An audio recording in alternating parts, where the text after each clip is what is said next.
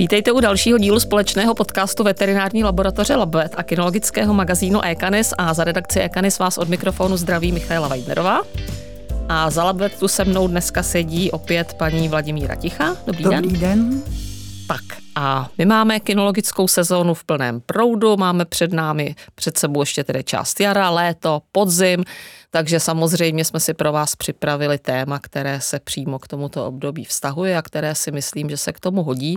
A to je v podstatě cestování, dovolená, různé jakoby pobyty se psy a řekneme si, co všecko k tomu patří a na co by se nemělo zapomenout. A já bych asi na úvod se zeptal, jestli vůbec, jako když teda uvažujeme, že někam pojedeme, tak jestli vůbec jako je dobrý nápad toho psa vzít sebou. Já si myslím, že nad tím letím by měl každý přemýšlet dřív, než si pořídí psa, jaké dovolené má rád a pokud na tu dovolenou pojede, jestli si vybírá takové prostředí, že tam může psa vzít sebou, nebo jestli ho musí nechávat doma a pokud ho nechává doma, jestli ho má u koho a nebo kde nechat. Uh-huh. A kam byste si vzala vy třeba svého psa, nebo kam je vůbec dobrý toho psa vzít a kam radši ne? Já si myslím, že tohle hodně záleží na plemeni. Určitě není problém jezdit se psem po České republice, určitě není problém jezdit se psem pod stan, určitě není problém s dobře vychovaným psem jezdit třeba do špičkového hotelu. Musím si ale vždycky napřed ověřit, jaké na mě budou mít požadavky. Trošku složitější to může být, když jedeme do zahraničí a je jedno, jestli jedeme k moři, anebo jestli třeba máme oblíbenou vysokohorskou turistiku. Jsem zažila takovou smutnou příhodu, teda já jsem ji nezažila, zažil ji um, pán, který měl skotského teriéra, já jsem pro ně poradkyně chovu a vrátil se z dovolené z Alp a říkal, že si myslel, že jeho pes je slušně vychovaný, že ho na ledovci pustil z vodítka a pes mu tam spadl do nějaké té díry hluboké a, a prostě pes nebyl. Takže by měl člověk přemýšlet nad tím, jestli zrovna do takového prostředí se ten pejsek hodí a pokud ano, tak jestli by neměl být pořád na vodítku. A samozřejmě zvlášť majitelé krátkolebých plemen by měli přemýšlet nad tím, jestli Egypt je zrovna to vhodné místo pro jejich pejska, kterému třeba horko nemusí dělat úplně nejlépe. Uh-huh. A co když třeba budu mít štěňátko? Můžu cestovat i ze štěnětem? Nejsou tam třeba nějaká omezení? No tak záleží na tom, jak to štěně je staré. Pokud se cestuje po Evropské unii, tak většina států má pravidlo říkající, že pes musí být v imunitě proti vsteklině, to znamená, že mu musí být nejméně čtyři měsíce, aby v té imunitě vlastně byl.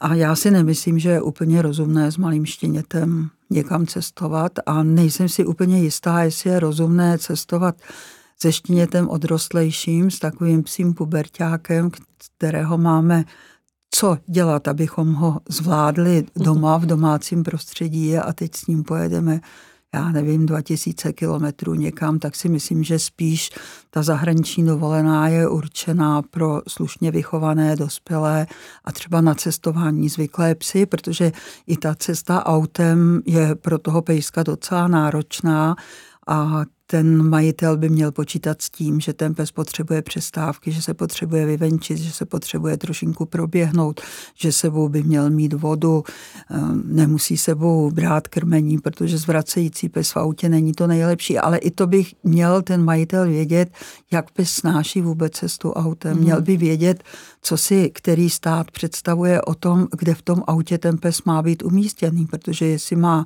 dostatečně velkou přenosku, tak jestli se mu ta přenoska a kufry s oblečením pro celou rodinu vůbec do toho auta vejdou, jestli je vhodné mít toho psa na takových těch popruzích, co se dneska už hmm. dává, že máte psa vlastně na zadním sedadle, ale jestli je to tomu psovi pohodlné, tak nad tímhle vším by měli lidé přemýšlet. A ono možná v podstatě ne, nemusí se cestovat jenom autem, existují i jiné druhy jakoby přepravy, tak tam samozřejmě asi jako je potřeba na ty podmínky taky No tak prostě nějakým způsobem dbát. Já si myslím, že třeba cestovat někam letadlem asi lze s malým plemenem, které uh-huh. vám dovolí vzít na palubu, ale už třeba u takového hovavarta nebo ovčáka nebo neškuli uh-huh. dogy je otázka, jak na toho psa ta cesta v tom zavazadlovém prostoru bude působit. A pokud někam jedeme třeba autobusem, tak může být problém třeba v tom, že tam s námi bude cestující, který je alergický na psy, nebo cestující, který se psů bojí, přestože ten náš pes je strašně hodný. A je otázka, jestli ti ostatní cestující v tom autobuse budou ochotně stavět na takových parkovištích, kde se pes může proběhnout, ale oni si tam asi nic zajímavého nekoupí v nějakém shopu nebo tak. Takže tomu bych se vůbec vyhla. Pokud hmm. bych jela ze psem na dovolenou, tak bych jela teda vlastním autem a pokud bych jela ze psem na dovolenou, tak bych si dopředu otevřela stránky státní veterinární zprávy, jsou www.svscr.cz a je tam taková rubrika cestování se zvířaty a tam se dají najít veterinární podmínky pro vstup do jednotlivých států. Protože když budete mít třeba amerického staffordshireského teriéra, tak můžete narazit na to, že třeba Německo se na vás bude dívat jako ošklivě. Mm-hmm. Pak některé státy, třeba Finsko, mají požadavek nejenom na vakcinaci proti vsteklině, ale také třeba na odčervení proti echinokokóze, což má třeba mm-hmm. i mhm. Velká Británie, tak nad tím letím by ten člověk měl přemýšlet a měl by také přemýšlet nad tím, kam vlastně vůbec jedu, protože když přijedu ven z Evropské unie a do státu, který nemá s Evropskou unii navázanou nějakou dohodu, tak musím mít i stanovenou hladinu protilátek proti vsteklině, protože jinak bych se s tím sem na území Evropské unie nemohla vrátit.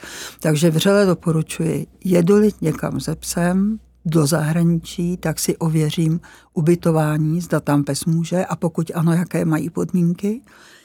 Pak se podívám na veterinární podmínky, které ten určitý stát má a pak zapřemýšlím, jak si tu cestu rozložím, aby to ten pes bez problému vydržel. Mm-hmm. A když už teda tohle to všechno mám zjištěné, mám vybranou vhodnou destinaci, mám pořešenou dopravu, mám pejska, který to zvládne, tak určitě je šikovné prostě před tou cestou jako mít nějaká třeba vyšetření, když to ta cílová destinace třeba nepožaduje, nebo to v podstatě je třeba v rámci České slovenské republiky, tak co byste doporučila, na co dbát teda? Tak já si myslím, že pokud jedu do nějaké destinace, eh, kde je větší teplo, to znamená do jižních států, tak bych se u svého veterináře měla poradit, čím mám toho psa ošetřit, jakým přípravkem, protože hrozí nebezpečí dyrofilárií, takzvaných srdečních červů. Mm-hmm. Takže nad tím bych měla přemýšlet, než tam jedu a také když se vrátím, protože je rozumné, většinou se na to dávají spot ony různé, tak je rozumné prostě toho psa ošetřit touto formou.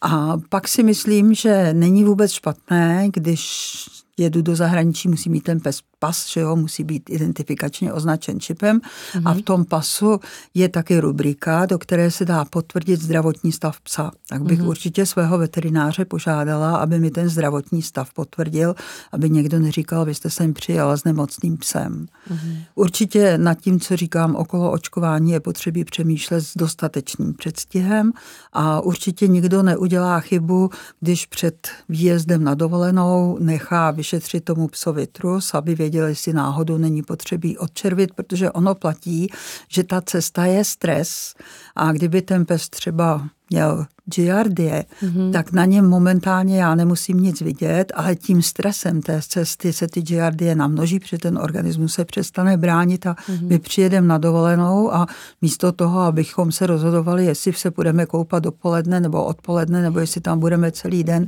tak budeme řešit průjmové problémy u psa. Mm-hmm. A pak je ještě potřebí přemýšlet nad jednou věcí. Každý z nás krmí svého psa jinak.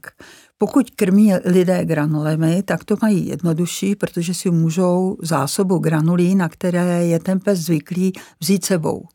Pokud ale krmí tradičně nebo barfují, mm-hmm. to znamená dávají maso a k tomu nějaké přílohy, tak nevědí, jaké to, tento typ krmiva eh, bude k dispozici v té destinaci, kam jedou. A jestli si vezmou granule a prostě během 24 hodin přejdou z tradiční výživy na granule, tak se některému psovi nestane nic, ale některý pes na to mhm. bude reagovat průjmem. Mm-hmm. Já mám mm, takovou zkušenost praktickou z Labvetu, nevztahovalo se to ani na cestu do zahraničí, chodil k nám mm, pán, měl takové ty Mm, saňové psy, takové ty, mhm. ty evropské ohaře, že jo, co s tím běhají a on byl řezník. A krmil masem a těm psům to strašně svědčilo.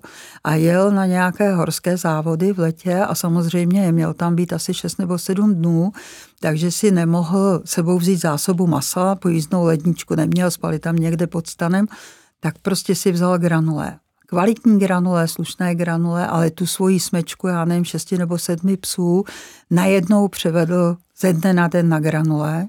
Nejenom, že tam ty psy nebyli úspěšní, že tam začali průjmovat, že úplně prostě odpadli, ale dával je dohromady asi dva měsíce ještě po tom, co se vrátil. Takže mm, jestli, teda, jestli teda se někam chystám, tak bych měla toho psa na jiný typ stravy pomalu převádět. Mm-hmm.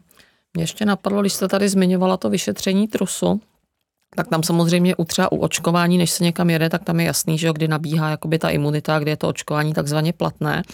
A to vyšetření toho trusu, e, když teda by třeba přišel majitel psa k vám do labvetu, tak jak dlouho to trvá? S jakým předstihem by měli jako no, Tak pokud se týká toho, jak dlouho trvá u nás vyšetření, tak pokud přijde a přinese ten trus do jedné hodiny, tak má výsledky odpoledne. Mm-hmm. Tam je spíš otázka toho, kdybychom v tom trusu něco našli, tak on by měl mít čas na to, aby se to přeléčilo mm-hmm. a aby se udělala ještě kontrola, jestli ten pes je v pořádku. Takže já si myslím, že takový tři, čtyři týdny před odjezdem na dovolenou, že by si měl nechat ten trus vyšetřit a určitě je rozumné po té, co se vrátí z dovolené, tak po takových 14 dnech, třech týdnech to vyšetření zopakovat, aby věděli, jestli si něco nepřivezli z dovolené, nějaký suvenýr, o který by hmm. nestáli. Když vezmu eh, nějaké ty pobyty jakoby u nás doma v České republice, pojďme si zopakovat ještě, co teda je vlastně povinné, co se týče očkování a co byste teda doporučila, jakoby mm. navíc, kromě toho, co jsme zmínili. Povinná je vsteklina, samozřejmě mm. všude je u nás povinná vsteklina. Já bych určitě doporučovala, aby pes byl v imunitě i proti hm, nemocem psinkového komplexu a zvlášť pokud jedeme někam, já nevím, k rybníku nebo k řece, tak určitě je rozumné mít psa v imunitě i proti leptospiróze. Výjimku by asi tvořili staří psy 9-10 let, u kterých mm-hmm. se předpokládá, že už ta hladina protilátek proti těm jmenovaným chorobám je dostatečná. Pokud jedou, nejedou jako individuální turistiku, ale jedou někam třeba na nějaký oblíbený psí tábor a je to úžasná mm. zábava na těch psích táborech, tak bych možná přemýšlela i o psincovém kašli, jestli by to nestálo za to. A je, jestli jedou na tu dovolenou nebo na ten tábor, jestli jedou třeba v červenci nebo mm. vedoucí jede na tábor a bere si sebou svého psa, tak by nad tímhle tím vším měl přemýšlet aspoň teda ten měsíc, šesti dnů předem, aby mm není dobře prostě s tím čerstvě naočkovaným psem někde trajdat. To mm-hmm. nesvědčí psovi a nesvědčí to ani okolí. A je jasné samozřejmě, ať jedeme kamkoliv, tak balíme nějaké věci nejenom jakoby pro sebe, ale i to pro toho pejska. Určitě existuje něco jako psí lékárnička. Možná si myslím, že lidi třeba tohle ještě jakoby podceňují. Co si myslíte, že by měla obsahovat taková prostě první pomoc pro psa na Já cesty? to vezmu ze začátku úplně. Já si myslím, že bych sebou měla mít rezervní obojek a obodítko. Určitě bych sebou měla mít náhubek. Mm-hmm. A určitě není od věci, když tomu psovi vezmu nějakou deku, na které je zvyklý lehávat a spát neříkám, že musí zrovna brát pelíšek, já nevím, mm-hmm. proutěný pelech nebo boudu nebo něco takového, ale prostě něco, na co je ten pes zvyklý. Určitě bych doporučovala, aby psovi sebou brali nějakou jeho oblíbenou hračku a samozřejmostí by měla být miska na vodu a miska na krmení a proto cestování dneska jsou takový úžasný lahve, umělohmotný, jejich součástí je i miska, tak to se prostě s tím se dobře cestuje a mm-hmm. dává se dobře tomu psovi pít. Samozřejmě zvlášť u plemen z delších srstí bych sebou měla mít nějaký hřeben, kartáč, abych mohla všechno mhm. vyčesávat, mm-hmm. protože to je docela důležité třeba v době, kdy dozrává tráva a jsou takové ty osiny a teď ono to někde zůstane věset mezi prstí nebo na ušním bolci, když to včas vyčešu, tak to nebude putovat pod kůži nebo do ucha, takže nad tímhle tím je taky potřebí přemýšlet.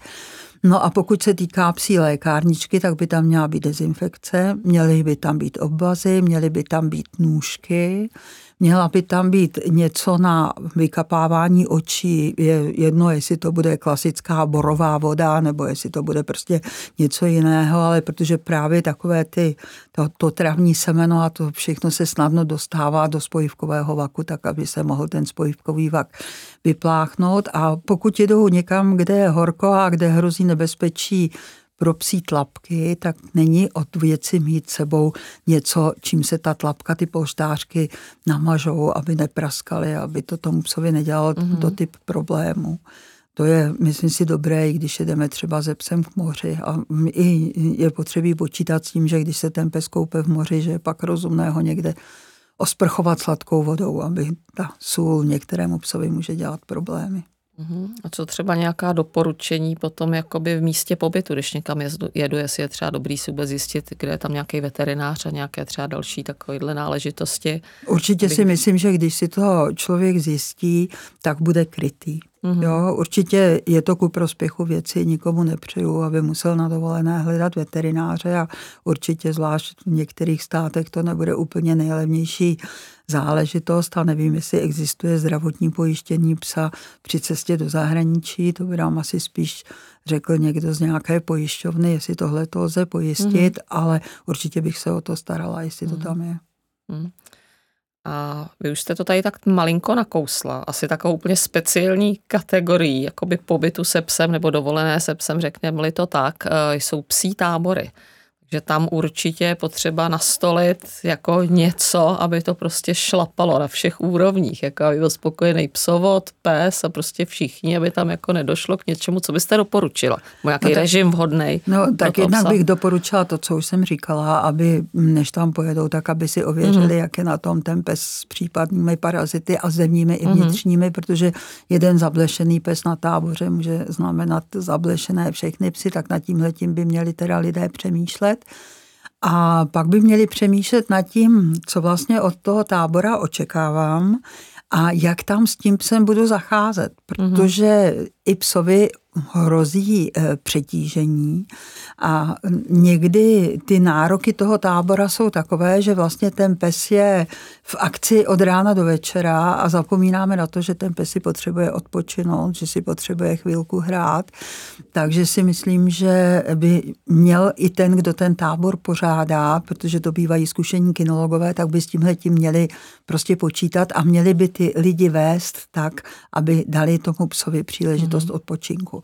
A myslím si, že i na tom táboře je moc dobře, když sebou máme nějakou tu deku, na kterou je ten pes zvyklý a když sebou máme nějakou přenosku, eh, v které je ten pes také zvyklý a do kterého třeba ho můžeme na chvilku uklidit, aby si odpočinul a my se třeba půjdeme koupat nebo si budeme napít nebo já nevím, co budeme dělat, ale abychom mm-hmm. prostě toho psa pořád netahali za sebou, jo? aby to mm-hmm. nebylo, že pes je 10-12 hodin v permanenci, mm. pořád na něm někdo něco chce, protože to potom bude kontraproduktivní. Mm-hmm. A dost často eh, tento typ táborů končí zkouškou, že dělají vlastně přípravu na nějaké zkoušky, a tam se pak někdy ten člověk diví, že ten jeho pes vlastně celou dobu toho tábora výborně pracoval a pak přijde ten poslední den, to završení a ten pes je najednou je, je úplně mrtvý a tu zkoušku neudělá.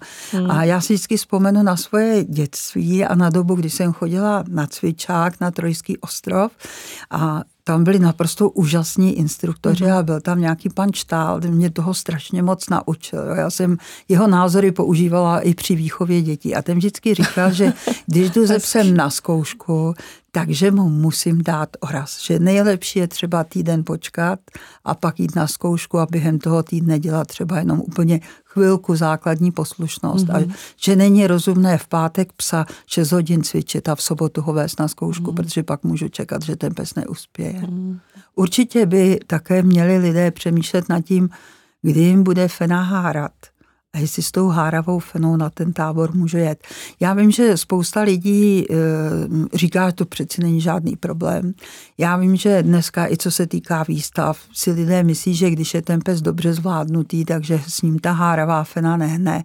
Ale já si prostě myslím, že příroda je příroda. A jestli chceme mít doma psa samce, tak těžko budu čekat, že fena na vrcholu říje ho nechá být Klid. lhostejným a v klidu. A myslím si, že ze strany majitelů fen, a vždycky jsem měla feny. Jo. Takže ze strany majitelů fen je ohleduplné, když svoji háravou fenu nevodí na výstavu. Výstavní mm-hmm. řád to zakazuje, oni to stejně dělají a určitě je ohleduplné, když tu svoji háravou fenu neberu na nějaký takový tábor a je jedno, jestli je odpočinkový nebo výcvikový. Mm. Háravá fena tam nadělá velké problémy a také bych si měla uvědomit, jaká je povaha mého psa a jestli mám psa nebo fenu, který se pere se vším, co potká, včetně mm-hmm. čtyřnohé stoličky, tak bych měla ten tábor oželet. Mm, mm, mm. Takže by to mělo být prostě na pohodu pro všechny. Tak, tak, no. tak. A kdy třeba s tím psem jako vůbec necestovat, nebo kdy ten pobyt třeba z nějakých důvodů jakoby ukončit? Tak myslím si, když je to malé štěně, nebo když je to pes, který je dlouhodobě zatížený nějakou chorobou a myslím si, že bychom měli nechat na pokoji staré psy. Hmm. Záleží samozřejmě zase na tom, v jaké je ten pes kondici, ale když budu mít 14-letého přetloustlého jezevčíka, tak s tím nepojedu na riviéru. Hmm. A pojďme ještě, se pomalinku blížíme ke konci, pojďme si ještě schrnout taková ta nejčastější rizika toho cestování, jaká jsou, nebo co si třeba, i jsme se tady bavili o jižních zemích, že jo, co si můžeme třeba přinést za nechtěné suvenýry, nebo i prostě tady třeba jako od nás. Já si myslím, že největší riziko pro cestujícího psa je jeho majitel, jo že nedá tomu psovi takové prostředí nebo nepřipraví mu takové prostředí, aby se mu cestovalo pohodlně. Přesto, že se neustále mluví o tom, co to je zavřené auto, sluníčko mm-hmm. a přehřátý pes, mm-hmm. tak pořád prostě hynou psy na přehřátí v autech, mm-hmm. hynou psy na přehřátí zavření ve stanech. Mm-hmm. Tak člověk by měl přemýšlet tedy nad tímhletím a měl by si přečíst, když už k něčemu takovému dojde, co by měl udělat že by měl vzít nějaký ručník nebo něco, namočit to do chladné vody, dát to tomu psovi na hlavu, ochladit mu tlapky, prostě dodat dostatek tekutin, ale hlavně toho psa tomu prostě nevystavit. Hmm. A jestli jedu na dovolenou s dětmi a teď mám psa a teď děti mají hlad a teď chceme jít do nějaké restaurace v zahraničí, kam pes nesmí a já nechám toho psa na parkovišti zavřeného v autě, hmm. tak pak možná místo pěkné dovolené budeme přemýšlet nad tím, co s tou psí mrtvolkou a budeme všichni plakat a na dovolenou nikdy nezapomeneme, protože to byla ta nejhorší dovolená. Takže tohle to si myslím, že je hmm. strašně důležité nad tím přemýšlet. No a strašně důležité je tedy přemýšlet i nad tím, kam jedeme, jaké nebezpečí tam našemu psovi hrozí třeba z infekčních chorob. Mm-hmm. A mluvili jsme o těch dyrofiláriích. A já bych možná zmínila ještě jednu věc. Pojedeme na dovolenou bez psa, pojedeme mm-hmm. do mhm. Bulharska nebo do Rumunska nebo tam mm-hmm. někam a potkáme tam na pláži to krásné toulavé štěně, že jo. Hmm. A my si ho vezmeme do auta a projedeme s ním domů a pak najednou zjistíme, že to má vsteklinu. Tak na tohle to by lidé hmm. měli také dávat pozor, protože mít dobré srdce a snažit se zachránit toho ubohého toulavého psa hmm. v nějakých tak státech, kde ta vsteklina je, to není úplně ten nejlepší hmm. přístup.